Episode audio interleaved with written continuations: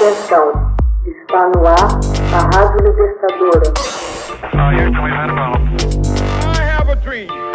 Assim sendo, declaro vaga a presidência da República. Começa agora o Hoje na História de Ópera Mundi. Hoje na História, 13 de janeiro de 1993. Japão pede perdão por ter feito coreanas de escravas sexuais na Segunda Guerra Mundial. No dia 13 de janeiro de 1993, o Japão finalmente pediu perdão a milhares de mulheres coreanas que foram tratadas como escravas sexuais durante a Segunda Guerra Mundial. Indonésia e China foram outros países cujas mulheres foram sexualmente escravizadas pelos japoneses. A expressão Yampu, mulheres de conforto, ou Jongun Yampu, mulheres de conforto militar, foram eufemismos utilizados pelos japoneses para se referir às jovens que trabalhavam em bordéis militares em países ocupados pelo Japão. Muitas dessas mulheres foram recrutadas à força pelo exército japonês ou foram cooptadas através de fraude. Essas mulheres se consideravam vítimas de agressão sexual e escravidão sexual. Em 12 de janeiro de 1993, o historiador Yoshiaki Yoshimi publicou um texto baseado em sua pesquisa nos arquivos do Instituto Nacional para Estudos de Defesa japonês ele afirmou que havia um vínculo direto entre instituições imperiais como o Koa-in e os postos de conforto. A divulgação desta informação pela imprensa japonesa causou sensação e forçou o governo japonês a reconhecer alguns dos fatos no mesmo dia.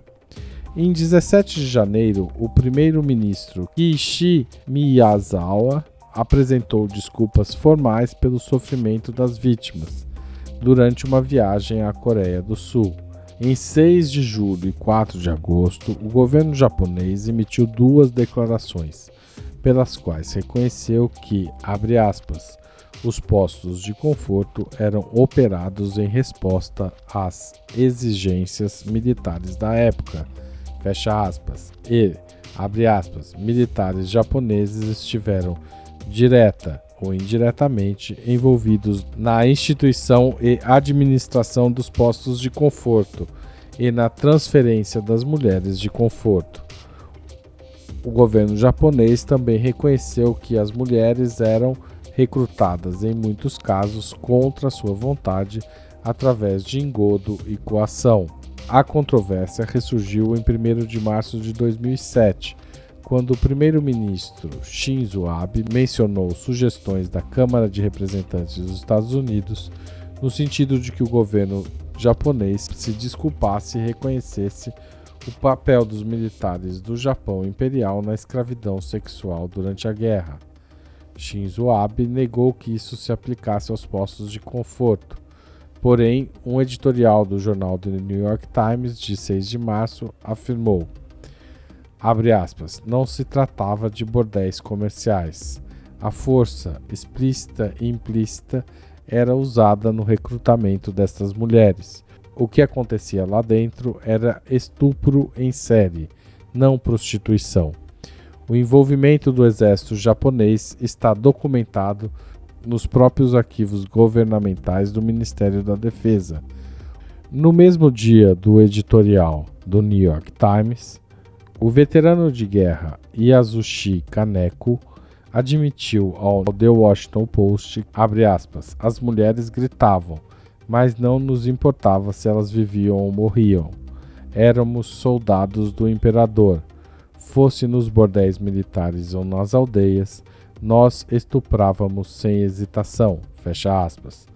Em 17 de abril de 2007, Yoshimi e outro historiador Hirofumi Hayashi anunciaram a descoberta nos arquivos do julgamento de Tóquio de sete documentos oficiais sugerindo que as forças imperiais, tais como a Toketai, Polícia Secreta Naval, coagiram diretamente mulheres para que elas trabalhassem nos bordéis da frente de batalha na China, Indochina e Indonésia.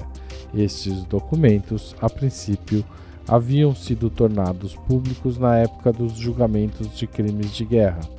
Em um deles, um tenente é citado confessando ter organizado um bordel.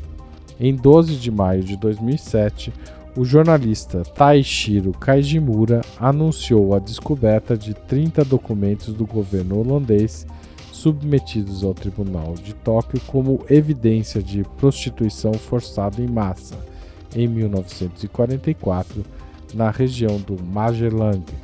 Em outros casos, meninas do Timor-Leste testemunharam que foram raptadas quando ainda não tinham tido sequer a primeira menstruação e levadas para bordéis militares onde eram estupradas repetidamente pelos soldados japoneses. Uma mulher de conforto indonésio-holandesa, Jan Ruf O'Hearn, disse que havia sido estuprada pelos soldados japoneses dia e noite ao longo de três meses quando tinha 21 anos. Existem diversas teorias sobre o lugar de origem das mulheres de conforto. Enquanto algumas fontes afirmam que a maioria delas provinha do Japão, outras, incluindo Yoshimi, argumentam que cerca de 200 mil mulheres, principalmente da Coreia e da China, e de alguns outros países como Filipinas, Taiwan, Birmânia, Índias Orientais Neerlandesas e Austrália, foram forçadas a se envolver em atividades sexuais. Texto original de Max Altman locução de Haroldo Cerávulo Cereza. Você já fez uma assinatura solidária de Opera Mundi? Com 60 centavos por dia, você ajuda a manter a imprensa independente e combativa. Acesse www.operamundi.com.br/apoio.